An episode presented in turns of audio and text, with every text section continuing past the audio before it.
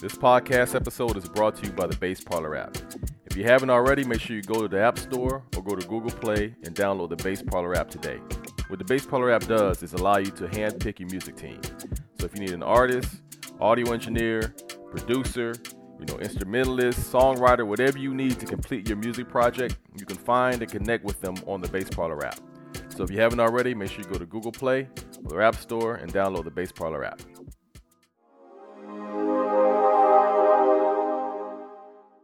What's up, everybody? Welcome to the Bass Parlor Podcast. I'm your host, Daryl Stevens, and today our special guest is a singer, songwriter, and lyricist from the Baltimore area, Key Royal. What's up, Key? Hey, how you doing? How you doing? How you doing, everybody? What's up? What's up? I'm glad you could join us here today. No problem. No problem. It's my honor to be here.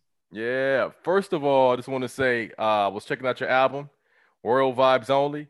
Uh, yes. Like I was telling you beforehand, I'm very impressed. Like the thing I love about the album is it's a it's an album y'all can just put on and let it just flow all the way through. Like the song selection, like the how they flow into each to, from one song to the next song is tight. Um, the fact that you're like a triple threat, so you can sing, you know what I'm saying? Yep. and obviously you can rap your lyricist, and on top of that, your hooks. I don't know, but your hooks are your hooks are tight. You, I mean, you really got you. you. really got talent. Like, like you really, really. I, I was really impressed that. with the album. I was really impressed. With I appreciate that. It yeah, means a lot. I appreciate it. Yeah. So, um, tell me how the album came about. You know, you, you said you released it January 28th of this year, right? Yes. So I released it January 28th. Actually, the the release date came from that's the day my grandmother passed. Um, she raised me, so I released it on her passing date because I didn't want that day to always be a day I wake up like, oh, you know, it's a hard day. I wanted to have a a balance for that day. So like have it be a day that yes, it was a, a tragic day, but at the same time, I produced something that meant a lot to both of us. I started music with her. I used to sing to her all the time and stuff. Okay. So being able to produce an album on that date meant a lot. Um, yeah. the name Royal Vibes Only is basically like my motto, like Royal Vibes Only around me, you know, different things. Cause I just feel like we all come from royalty. And that's what I want people to feel like when they're around me, when they talk to me, when they hear my music. I want them to feel like they have a part here you know, in this world and in here just in general.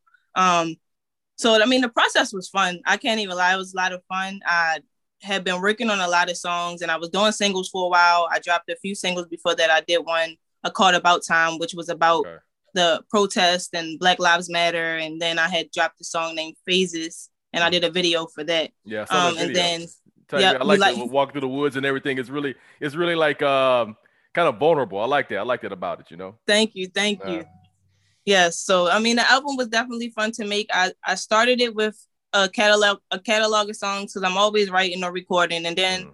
I met with my engineer and like a few of my friends. I'm like, you know, you guys, what songs you think I should put on the album? Like, which ones do y'all like the most? And then I had a sit down session where once I compiled the songs I was gonna I was gonna put on the album, we sat down and we went through and put the order at the studio I record at Cloud 25 we put the order of the songs. I had a few artists come in and they helped me put the order so that it flowed the way that it did. So I'm glad that you enjoyed how it flowed because we did have a meeting with that and listen through and of how it was going to flow. Um, but a lot of the songs it really wasn't planned that way. I just had a catalog of songs and I kind of knew what I wanted to put on there, but it kind of just came together and flowed on its own. Um, I wanted to show my versatility as an artist as well. Like with Elevate, is a lot different from time check, but mm. you know, it just shows that I'm able to do those different types of things as an artist. Yeah, absolutely. And like you said, it uh it flowed together, but also every track had a little bit different of a feel, you know. So you get to see your versatility as an artist and the yes. fact you can sing and rap, you know, man, and make these crazy hooks. It's it's, it's I appreciate that. Yeah, and it was it was really well produced. That's another thing that stood out. It was really well produced. How do you find producers to work with? Are these people that you know or that you hooked up with or what? Crazy thing is, so one of the producers, the one who was the producer producer of the song "Stay in Your Lane," and each producer I gave two songs, and then one of the producers had one. But um, I had "Stay in Your Lane" and it was another song on there. I can't even think of which one it was right now. But "Stay in Your Lane" was a guy. I was on the Rap Chat app. I did a few things on there, and he I met him through there. But then he ended up not being an artist anymore as much, but started producing. So mm. I started working with him. I met him through there. And then some of the other producers, I have an artist in Baltimore that I work with, and he produced for her. He's actually based in India. So okay, I have wow. two producers on the album that are based in India, which are mm. one producer and it's me AP. And then I have a producer that did my single time check. He's based in Germany. So I kind of met them from different apps, which is why it was so cool that the Bass Parlor app came I came out because I find so many people and connect with so many people through these different types of apps, um, whether it be producers or artists or so having a place where I can do that with this app that you have created, like it's it's dope. Like because that's how I like it's it's the easiest way to network right now with COVID and not mm-hmm. being able to really go out and meet people. So it's definitely dope. Oh, That's how I met that. those. Yeah, no problem, cool no problem. yeah, yeah, and it's cool that you can get you know different producers from different areas, even different countries. You know what I mean? Because you get yeah. a completely different feel. You know? Yes, they incorporate their sounds and their instruments, and so it's really cool. Yeah, absolutely. So bring us all the way back to the beginning. What got you started? I know you said uh, your grandmother you used to sing to her and everything, but yes. what, was that how you got started in singing and you know writing everything? No, my family actually, my uncle, he's an artist as well. He's a gospel artist in New York. Um, okay. and he has a choir and he right now he teaches at LaGuardia um, High School. Um, but he I started with him. I found my voice when I was really young. They said I started singing like around like three. They noticed that I could sing. Mm-hmm. So then my uncle started vocally training me, trying to train me with the piano, which I'm still working on. I do want to incorporate more instruments and learn more instruments, but right. um, my uncle started working with me on piano and then vocally training me around like starting at the age of like I would say maybe four or five. And then I had a really big theater based lifestyle and art based lifestyle th- growing up. So in in school I was in choirs. I did choirs in the church. I did, you know, um, production, theater productions through my middle school. So I always had that arts background. I wrote my first song when I was 11. It was a wow. gospel song. Okay. Yep. So it was a gospel song and actually my little brother performed it. It was a rap, and then I had a singing part. My little brother performed it for a talent show. He was just so excited about it. Right. But I started really young with the writing. I started really taking it serious though. I would say in college um, is when I really started taking it serious as a solo artist, like not so much as far as productions and choirs and things like that. Really saying, okay, I want to do this as an artist. It would be, I would say, in college okay. um, is when I really started getting into rap more so than singing. And that was because I wrote poetry.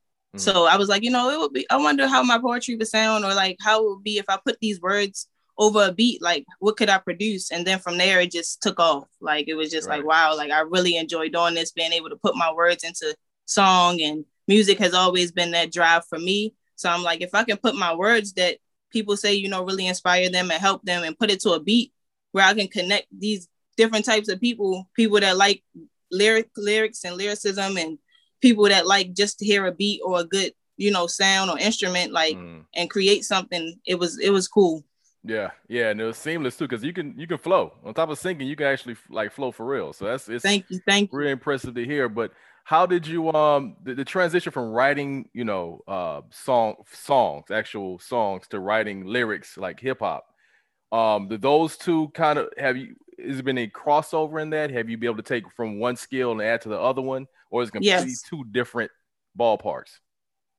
I'm working on incorporating it more because they started separately, and then okay. now I'm at the point where I'm trying to merge them both. So like now, like on the album, you'll hear I'm I'm merging more. So like I'll sing, and then I'll go into a flow where I'm rapping, and then I'm right. able to go back into a flow where I'm singing again. So I'm trying right. to incorporate that and merge that to kind of make my own sound with the okay. two things that you know i'm developing. Singing has always been the thing that i've done the longest so i'm very critical of that. So i'm trying to incorporate it a lot more so that i can actually show that side of it because once i got comfortable with the rapping and the writing and the lyrics i was like okay i can just do this but i know that singing also is something that could open me up to more people as well. Right. so i've been trying to incorporate it into my rapping a lot more and just making that authentic sound to me. Like where you hear it, you're like, okay, that's Key Royal. Like I can hear that in the flows. I can hear that right. in the melodies. I can, you know. So. Yeah. Okay. Okay. Yeah. Keep yeah. doing it. Keep doing. It. Like I said, it's, it's it's impressive. And so, what's I mean, being able to sing, being able to rap, and you you know, and, and you learning instruments and stuff. You said as well. Um, what's your creation process? You know, where do you start? Do you start with you know you hear a beat and you write to it? Do you start with the lyrics? How do you create these songs usually? I, have started. I started with beats. So for the, all the songs on the project and the songs I've done before, now I've started with the beats. So it's okay. been I listen to the beat and then I'm coming up with a a melody. So it's not even words. Like when it comes out, my wife thinks it's the most, it's the funniest thing because when it comes out, I'll hear the beat and I'm like, da da da da da